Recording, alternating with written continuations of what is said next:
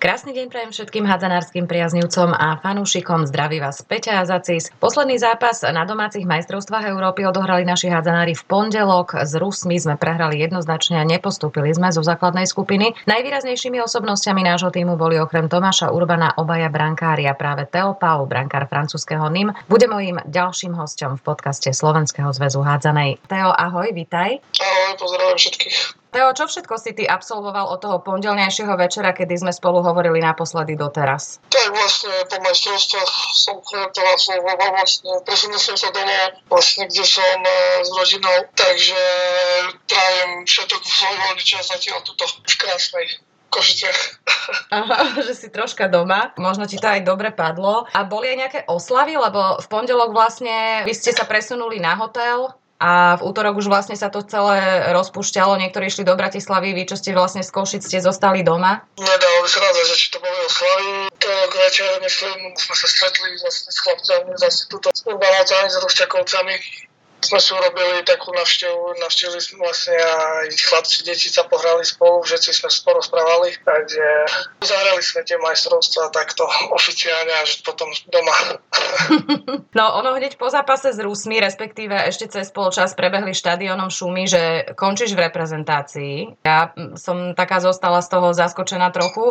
Potom my sme sa na kameru dohodli, že ešte to neprezradíš oficiálne, lebo najprv si chcel informovať svoj tým a chalanov. Tak teda, ako je to s tým tvojim ďalším reprezentovaním? Je to pravda, že končíš? Nerozmyslel si si to? Áno, je to pravda. Nie, nerozmyslel som si, ja už som sa s týmto boral dlhšie vlastne.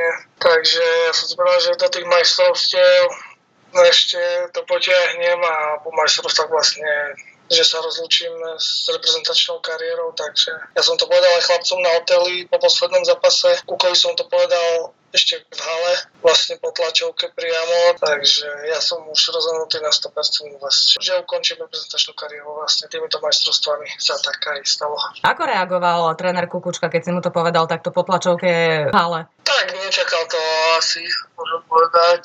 Vlastne ja som povedal, že on chcel niečo povedať a on sa pozrel na mňa a mi povedal, že nie. Asi už vedel, čo chcem povedať. Uh-huh. Ja som mu povedal, že áno som, že už nastal ten čas a že už mi to stačilo vlastne po tých 14 zhruba približne rokoch, takže už som vysvetlil, že by som už chcel svoj voľný čas a sviatky a tak tráviť už asi viac doma, že už vlastne sa budem venovať iba tej kariére v klube. A ako zareagovali chalani, tvoji spoluhráči, že teda strácajú jednu z najväčších opôr? To je vlastne ono tam nebolo toľko veľa času, aby sme sa o tom veľmi rozprávali. Hovorím, ja som to oznámil na hoteli po večeri, mal ešte aj tréner na kuku, keď mal príhovor, som s ním ukončoval vzťah, ono som to povedal aj chlapcom, takže poprijali mi všetko dobre ďalej, nech sa mi dali v kariére a tak. A viac, veľmi veľa príležitostí sme nemali vlastne to ešte potom rozoberať so všetkými, lebo vlastne potom sme už odchádzali domov. Aký bol príhovor trénera Kukučku? Čo vám e, na konci vlastne zdôraznil, alebo za čo vám poďakoval? Tak poďakoval vlastne nás za za celé to obdobie, ako sme vystupovali k tomu na tréningoch. Za všetko vlastne samozrejme ešte trošku zhodnotil aj posledný zápas s tými Rusmi.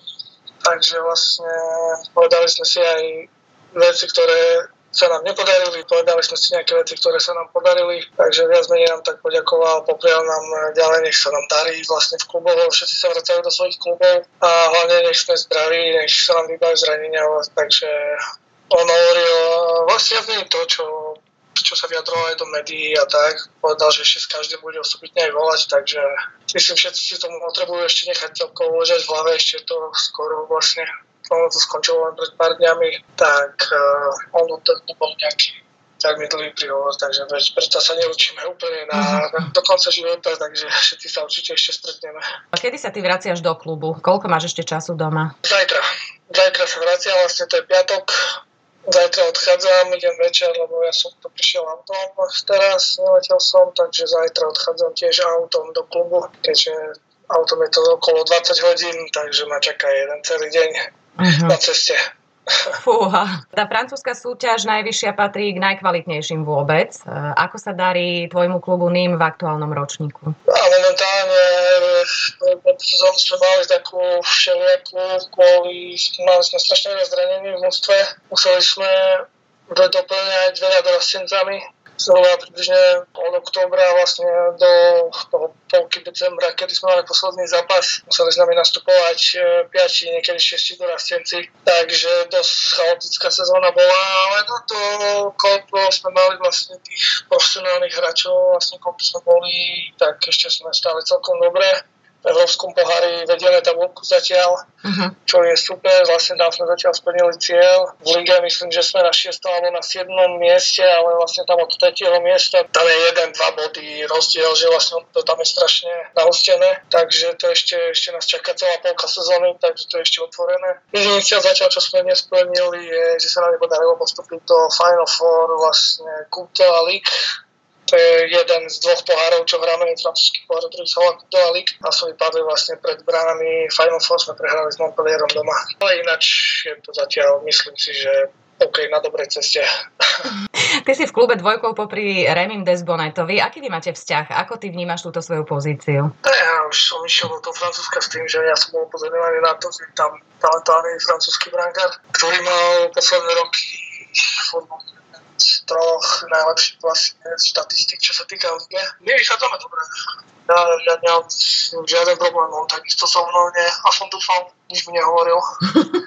tak uh, my sme to dobre, takisto on je teraz na majstrovstvách Európy tiež, oni majú svoju skupinu v Maďarsku, takže sledujem, pozerám, ako sa im darí.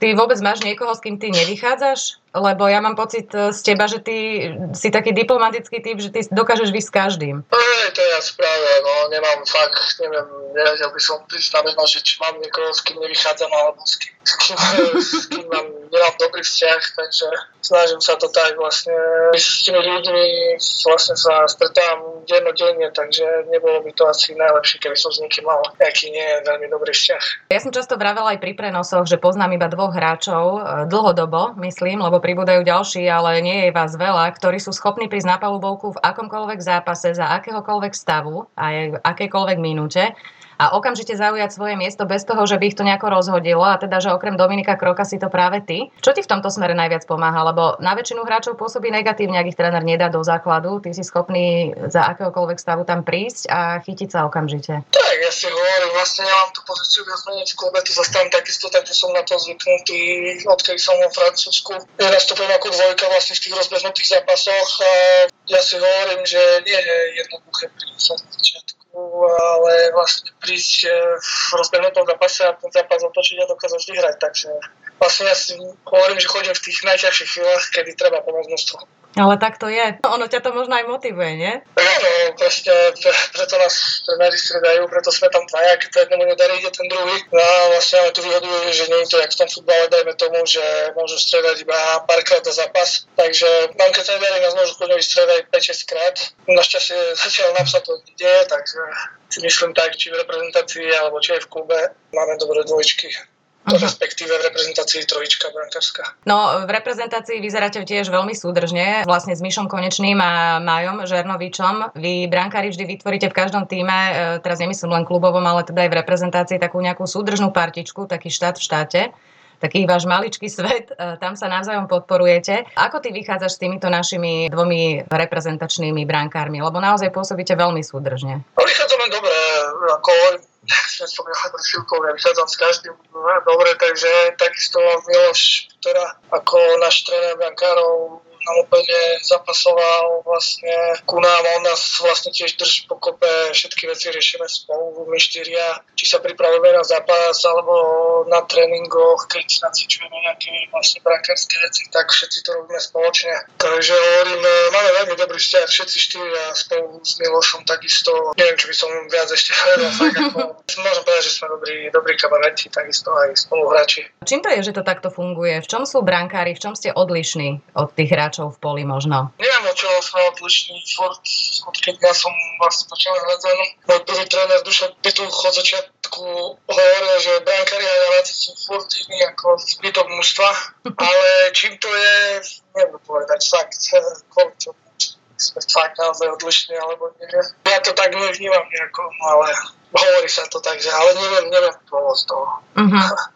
Ty si dlhé roky bol reprezentačnou dvojkou ikone brankárskej Ríšovi Štochlovi. Všetci ťa vnímali ako mladúčkého, talentovaného brankára, ktorý raz bude Ríšovým následovníkom. Ako si ty vtedy vnímal svoju pozíciu a aký bol tvoj vzťah s Ríšom? Čo si si ty od neho možno zobral do budúcnosti? Niečo také, čo ti dal iba on? Vlastne, keď som prvýkrát išiel do repre, ja som na Ríša pozeral už od svojich možno 13 rokov, kedy som začal vnímať vlastne tú mužskú hádzanú, chodiť na zápasy a tak. Takže Ríšo vždy bol pre mňa tak obrankárským vzorom Dokonca mám jeho dres, v ktorom odchytal ešte za Sečovce majstrovský titul, dokonca vtedy hrali finálový rozhodujúci zápas v Košiciach, takže hneď po zápase som aj išiel za ním a ešte s Čabým Sučom, lebo Čabý vtedy hral spolu so mnou v Košiciach za starších žiakov. No a vedel som, že on ho poznal, lebo vlastne jeho otec hrali spolu s Rišom. Uh-huh tak som ho nahovoril niekde so mnou, ja som sa samozrejme hambil a že nech e, mi pomôže vypýtať ten dres, tak vlastne Rišo tam robil nejaký rozhovor. On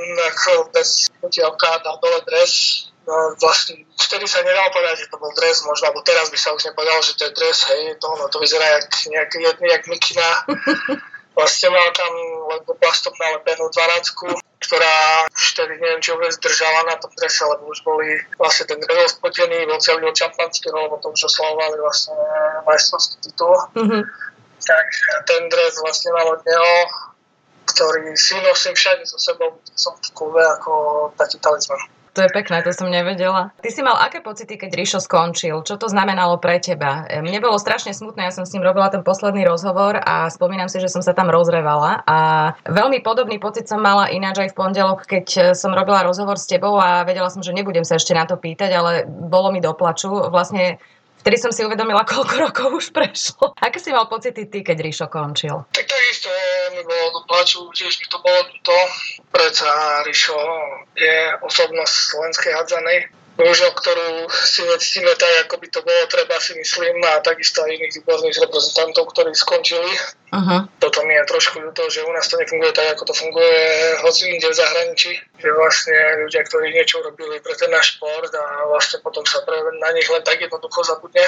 A Rišo si myslím, že dal slovenské hadzané dosť veľa, či v zahraničí robil stále vlastne reprezentoval na klubovej úrovni alebo či v reprezentácii. Takže samozrejme mi to bolo veľmi ľúto, keď skončil, no ale hovorím to, každý raz skončí, no a na to útočka by som povedal, tak ako hovorím, bolo mi takisto doplaču, myslím, že som mal slzy takisto v očiach a takisto aj ja som mal aj teraz po poslednom zápase, vlastne už aj posledných 10 minút do konca, keď som mm-hmm. si uvedomoval, že vlastne aj pre mňa to bude posledný zápas, a ešte plus bol výsledok, aký bol.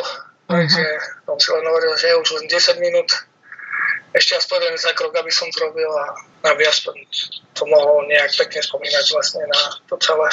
No, ono mi to napadlo presne ako prvé, keď teda si povedal, že je to tak, že si rozhodnutý, že teda mohol to byť aj iný zápas, akurát ten tvoj posledný. No, mohol to byť aj iný zápas, ale je to tak, jak to je, dopadlo to, jak to dopadlo, bohužiaľ, ten posledný zápas na išiel, tak Rusi sú jednoznačne lepší, čo vieme už aj za posledné roky sme s nimi hrali nespočetný krát, tak uh, tých 6 gólov asi bolo nad naše sily a sme sa nejak dostali pod tlak aj všetko vlastne od začiatku sme na nich nemali ani, ani trošku šance vlastne od začiatku nás prežili vo všetkom Takže jednoznačne ukázali, kde je ich sila a kde sme momentálne my. Ja si spomínam aj na také menej príjemné obdobie počas pôsobenia dánskeho trénera Jensena na lavičke slovenského týmu, keď ťa nenominoval, alebo teda vyjadril sa v zmysle, že s tebou nepočíta. Čo sa vtedy dialo? Pamätám si len, že som bola celkom v šoku z toho a nechápala som úplne jeho rozhodnutie. Nie, on, on tam bol, on ma aj nominoval, ale tam s Nikolajom problém, že sme hrali v tom Maďarsku a vlastne cítil z neho veľkú nedôveru, necítil som sa tam dobre momentálne vtedy v tej reprezentácii. A no hovorím, ja som potom išiel, ja som mu to povedal do očí a proste normálne som mu vysvetlil, že odchádzam vlastne z reprezentácie, že už nemám, nemám záujem reprezentovať, pokiaľ vlastne on bude trénerom. Uh-huh lebo necítim dôveru z jeho strany. Keď hráč necíti myslím dôveru z trénerovej strany, tak nemôže podať ani optimálny výkon. Takže si myslím, vtedy ja som podľa seba uvažil, ja si myslím, že som sa rozhodol dobre. Neviem, urobil by som to asi takisto aj teraz, keby sa to malo opakovať. No a nakoniec aj tak vlastne, ja som myslím, že vynikal vtedy jeden jediný zraz v marci a potom od júna už e, zase už sme mali nového trénera, vlastne už vtedy nastúpal Kuko. Ja som vtedy v to obdobie vynechal sa mi zdá akurát fakt ten jeden marcový zraz. Ty si sa vtedy akože vzdal reprezentácie, našťastie teda nie navždy. Čo všetko človek v takej chvíli zvažuje? E, čo ti bežalo hlavou, kým teda urobíš takéto rozhodnutie? Lebo viem, že ty si vždy rád prišiel reprezentovať, aj si si vždy našiel na to čas, aj si sa nikdy netajil, že reprezentáciu svojej krajiny považuješ za česť. Som to vtedy hlavne som rozmýšľal, či tým pomôžem sebe, či tým ubližím sebe, alebo či ubližím svojim spoluhráčom, alebo či tým pomôžem, hej. A zrejme je to kolektívny šport, takže som rozmýšľal na to, aký to bude mať vplyv aj na slabcov množstve. A ďalšie behoval, či chcem dopustiť, aby vlastne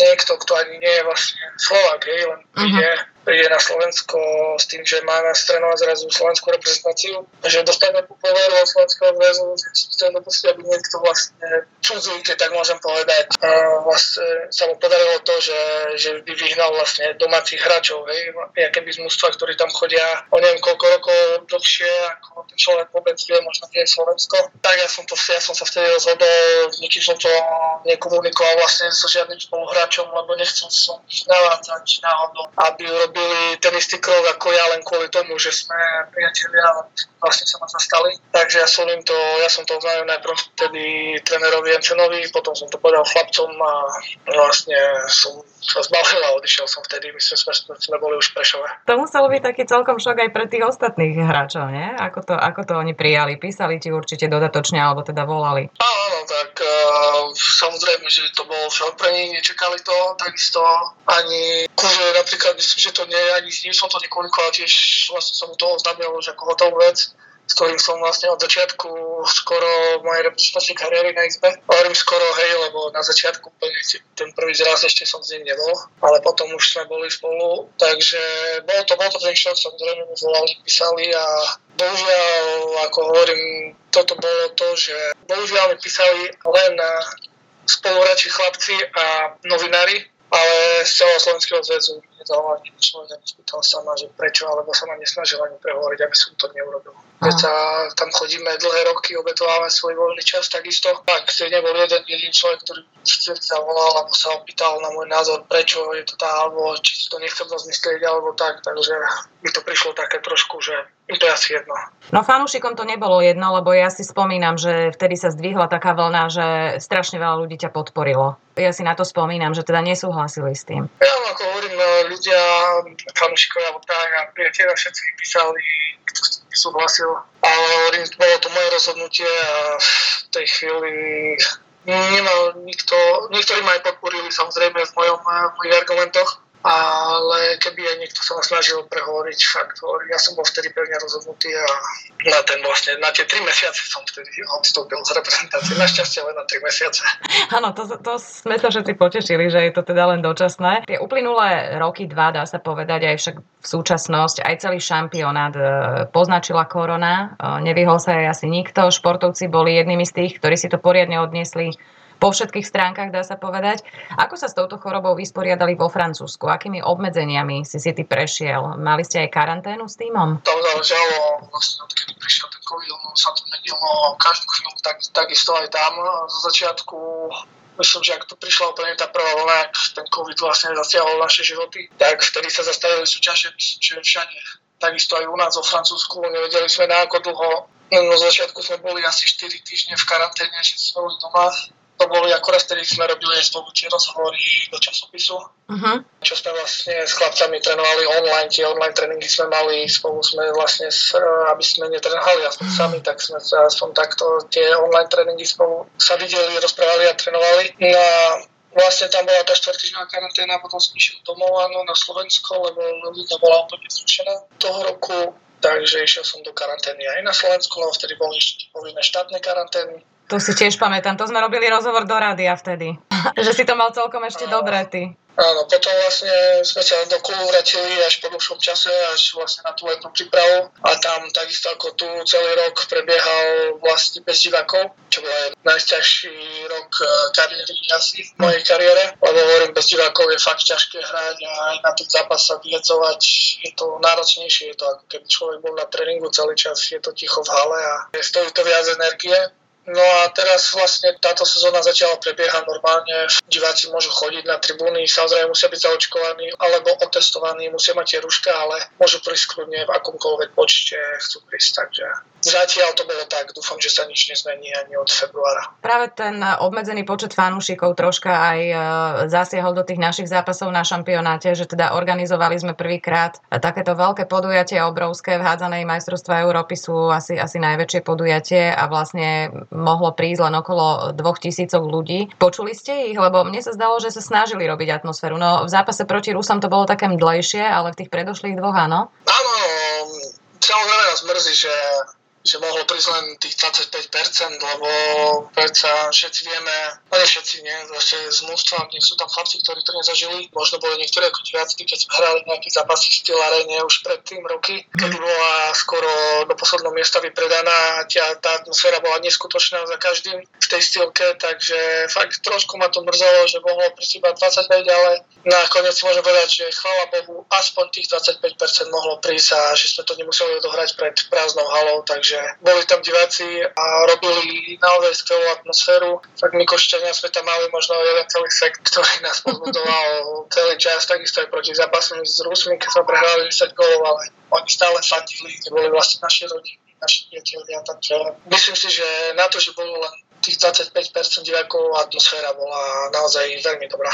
Uh-huh. Pýtať sa na úroveň francúzskej ligy je úplne zbytočné, to je, to je jasné, ale zaujíma ma to ostatné, takéto nehádzanárske. Aký je život v Ným? Uh, aké to je mesto? Ono je to maličké mesto, vlastne môžem povedať. Ale je to zhruba také veľké mesto ako Prešov, keby som to mal porovnať, má zhruba 150 tisíc obyvateľov. Je to staré historické, vlastne rímske kúpeľné mesto.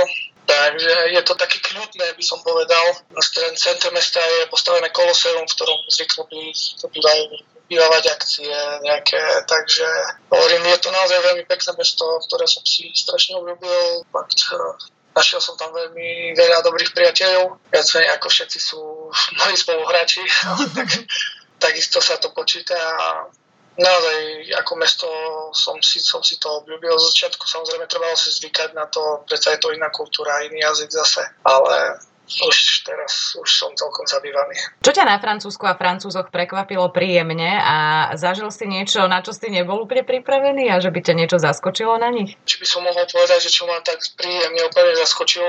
Bol som rád, že ma vlastne od začiatku zobrali medzi seba aj keď som nevedel jazyk, napríklad niektorí z Francúzov zase nevedia po anglicky, takže nie so všetkými som mohol od začiatku komunikovať alebo sa hneď s nimi spriateľiť, zbližiť, ale hovorím aj tí, ktorí nevedeli, zobrali ma hneď medzi seba a snažili sa so mnou rozprávať, ako vedia. Možili sme prekladače, čo. Takže to som bol rád a tá druhá situácia, ak sa pýtaš, či ma niečo zaskočilo tak, že som ošupnutý, asi ani nie. Prečo ako, zase to nie je úplne až tak strašne ďaleko od nás, takže nie je to na druhom konci sveta, alebo nie je to Japonsko, alebo niečo také, takže hm. oni viac menej žijú takisto ako my. Majú radi pivo tak ako. Hovorím, nie, nie, nie je asi žiadna taká situácia, ktorá by ma tak až nejak veľmi zaskočila, alebo že by som sa čudoval, že ako je to možné, že že je to tu tak a u nás nie. Čom je vzťah Francúzov k hádzanej iný ako vzťah Maďarov, keďže práve v tejto krajine si ty dlhé roky chytal predtým. Keby si mal porovnať eh, tú hádzanú vo Francúzsku a v Maďarsku, tak eh, v čom je taký nejaký rozdiel? Lebo myslím si, že obe patria k hádzanárskym krajinám, takže tá hádzana tam zázemie má. Vo Francúzsku, no myslím si, že tá hádzana je ešte tvrdšia ako bola v Maďarsku. Je rýchlejšia, určite musím povedať, vlastne tam sa zakladá na tom, že sa musí ťahať, vlastne tam sa behá 60 minút v kuse. A ten vzťah, neviem, oni sú proste celkovo vedení od malička k tomu športu a to je jedno, či to je hádzaná, či to je rugby, či to je petank, proste tí ľudia sú tam k tomu športu vedení, či aktívni športovci alebo diváci, oni vlastne ešte tam sa tešia, keď môžu ísť na to podujatie a pozbudzovať to svoje mužstvo. Hovorím, a tak je to v každom jednom športe, nielen v Takže keby bol turnaj v Petangu, tak tam príde ľudí, koľko môže a budú pozbudzovať. Tak uh, oni, neviem, ten vzťah je tam tých ľudí k tomu športu je úplne iný. Oni sa tešia, že môžu ísť, vlastne pre nich je to ako oslava alebo niečo. Tie deti proste sa tešia, že uvidíte svoje vzory, že môžu si s nimi podať ruku, že môžu si opýtať podpis alebo si robiť fotku s tými svojimi hráčmi. Takže ono je tam to dosť iné ako čo sa týka publika aj celkovo vzťahu tých ľudí k tomu športu. Ako si zvykla na život vo Francúzsku tvoja rodina? Moja rodina som tam vlastne v Francúzsku bola na prvý rok. Starší syn vlastne potom už začal chodiť tam aj do školy. On to mal asi celkom dosť ťažké, lebo vlastne prišiel, najprv chodil v Maďarsku do školky, zrazu zase sa mu zmenil jazyk, uh-huh. musel prísť do Francúzska, kde prišiel do školky a po pár mesiacov vlastne už nastupoval do školy hneď do prvého ročníka. A chudák mal to fakt, tam prišiel do prvého ročníka, prišiel prvý deň e, po škole domov a vysel kontrol že a oni už museli písať slova, vety dokonca skoro. Chápali, jak to je možné, keď on ešte vlastne netrenoval si plinajky poriadne alebo tak a tie deti to tam robia rok skôr, že oni to robia v tej prípravke, čo on nestihol úplne. Takže on nám musel nabehnúť do tej školy vlastne už do rozbehnutého systému a preto sme sa potom aj rozhodli vlastne, že sa vrátia na Slovensko, aby mohol začať vlastne chodiť do školy tuto. A takisto manželka bola veľakrát e, sama tým, že my strašne veľa cestujeme, či tam ide o ligový zápas, my ideme deň pred a vraciame sa až deň po zápase, takže ono to je stále 3 dní niekedy, keď sa stane, že ideme, máme aj za zápasy, tak sa stane, že vlastne aj celý týždeň nie sme doma. Takže hovorím, a to isté vlastne tým, že boli na Slovensku, tak tu stále mal niekto pomôcť, keď niečo trebalo a keď boli tam, zo začiatku my sme tam nepoznali nikoho, takže keď som náhodou nebol doma a niečo stalo, nebol, nebol človek, ktorý by vlastne mohol nejak nám pomôcť alebo vlastne manželke. Takže oni po tom roku sa vrátili na Slovensko, no ale teraz sme sa zase rozhodli, že už je to dlho, čo sme od seba, takže v sa zase vrátia do Francúzska. Len vlastne tým, že teraz už sa na to môžeme pripraviť dlhšie, takže aj takisto aj starší syn, aby to mal trošku jednoduchšie, začne vlastne s francúzštinou už teraz doma, aby keď príde tam do školy, aby nebol úplne mimo. No hovorím, že už sa na to pomaličky pripravujeme. To budú mať super zase, lebo deti sa rýchlo naučia ten jazyk medzi, medzi rovesníkmi, čiže im to zase do života určite strašne veľa dá. Budú z tvojich synov hádzanári, lebo videla som, ako sa pohybujú a skôr teda kopali, kopali do tých lob, alebo teda basketbalisti, alebo ešte sa neprofilujú. Ešte len e, je im jedno, že čo s tou loptou. No tak starší, ten myslím, že asi Zatiaľ si myslím, že asi nebude ani hadzanár, ani basketbalista, jeho to ťahá k futbalu, takže on už chodí aj na tie futbalové tréningy tu, má svoje, takisto má svoje vzory, samozrejme Ronaldo a Messi. Jasné. Ku ktorým som potom prirovnávaný aj ja.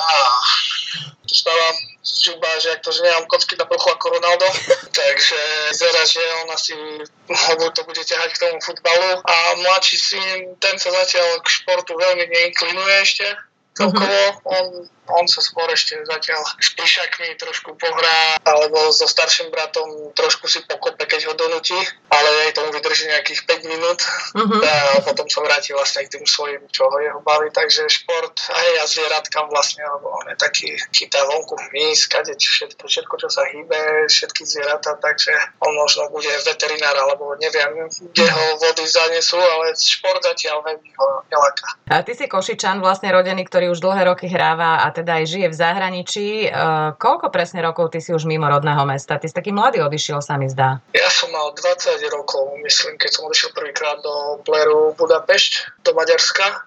Takže vlastne teraz je to už 15.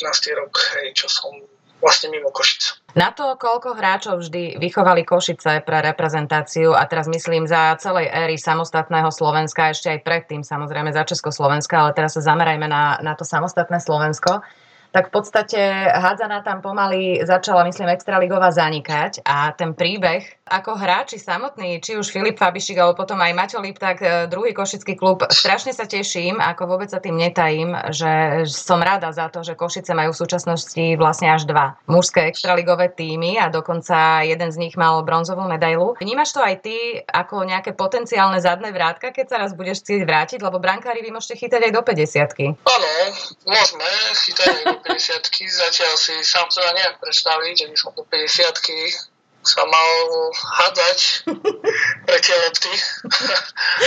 Niekedy to už mám dosť aj teraz, a to ešte budem mať 35 za chvíľku. Ale áno, takisto ma to potešilo veľmi, že sa tá hádzana zase rozbieha v tých Košiciach, lebo predtým fakt tie roky, ako si hovorila, tá základňa v Košiciach bola obrovská. Uh-huh ale si myslím, že to bolo takisto aj v iných športoch, e, ako nielen hádzanej. Myslím si tiež, že Košice vychovali strašne veľa dobrých hádzanárov, ktoré už dlhé roky vlastne sa to, myslím, že potvrdzuje, že chlapci to všetci svojimi výkonmi potvrdzujú či v zahraničí, alebo vlastne u nás doma v Slovenskej lige. A dúfam, že to bude naďalej fungovať a že tie kluby alebo aspoň jeden, alebo keď by sa to spojilo, alebo neviem, ako to bude ďalej, fakt e, nevyznám sa, nevidím do toho, ale že to vydrží a že tá hádana v Košiciach e, bude stúpať a sa zase dostane k tej svojej možno starej sláve, ako bola niekedy a zase začne vychovávať e, mladé talenty. Čo myslím si, že momentálne slovenská hádzana potrebuje asi najviac aby sme mali tú mládež a sme znova začali vlastne vychovať tých nových športovcov. No a áno, ako si hovorila, tiež pozerám na to možno ako aj na, na že keď skončím už v tom zahraničí, že možno, možno keď budem mať chuť, alebo keď budú mať záujem, že možno by som sa vrátil a ešte si zachytal zase aj Slovenskú ligu za rodné Košice.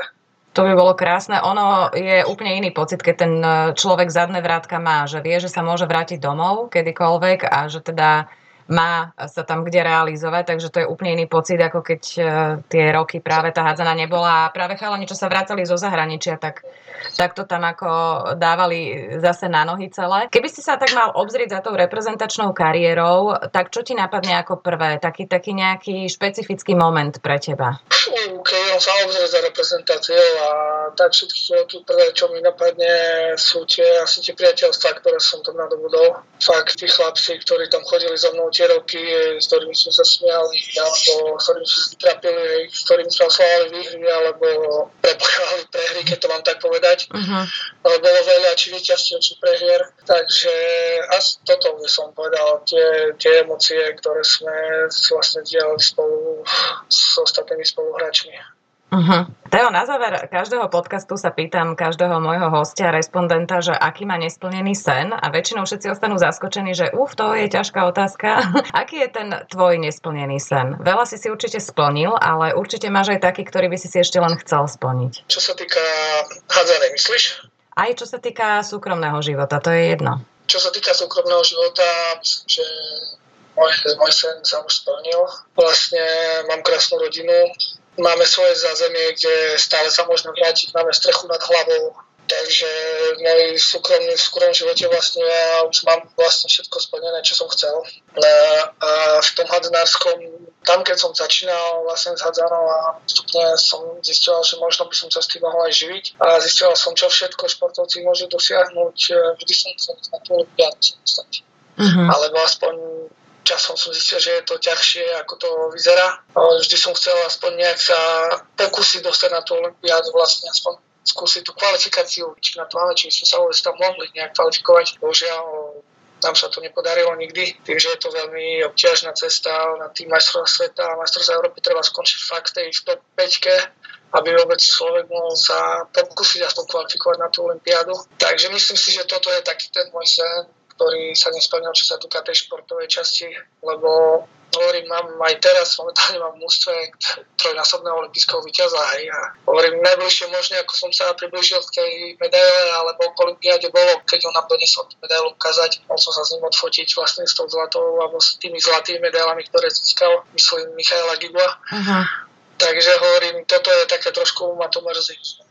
Sa na tieto veci môžem, keď tak mám povedať, len tak z diálky pozerať. Tak ale napriek tomu, že teda Olympiáda nevyšla, tak si myslím, že si vo svojej kariére toho dosiahol dosť a hlavne bol si jeden z pilierov slovenskej reprezentácie a pre mňa bola česť sledovať, ako sa z mladého chlapca, ktorý vzhliada k Ríšovi Štochlovi, stal jeden z nosných pilierov našej reprezentácie a veľmi dôležitým kľúčovým hráčom. Teo, ja ti prajem, aby sa ti všetky sny ešte splnili, aj tie hádzanárske, aj tie nehádzanárske, hlavne aby si bol zdravý a mohol chytať čo najdlhšie. A ďakujem veľmi pekne, že si si našiel čas čas. Ďakujem aj ja pekne, takisto. Nemusíš, vždy máš mi za čo ďakovať. Rád, rád som si s tebou takto pokecal.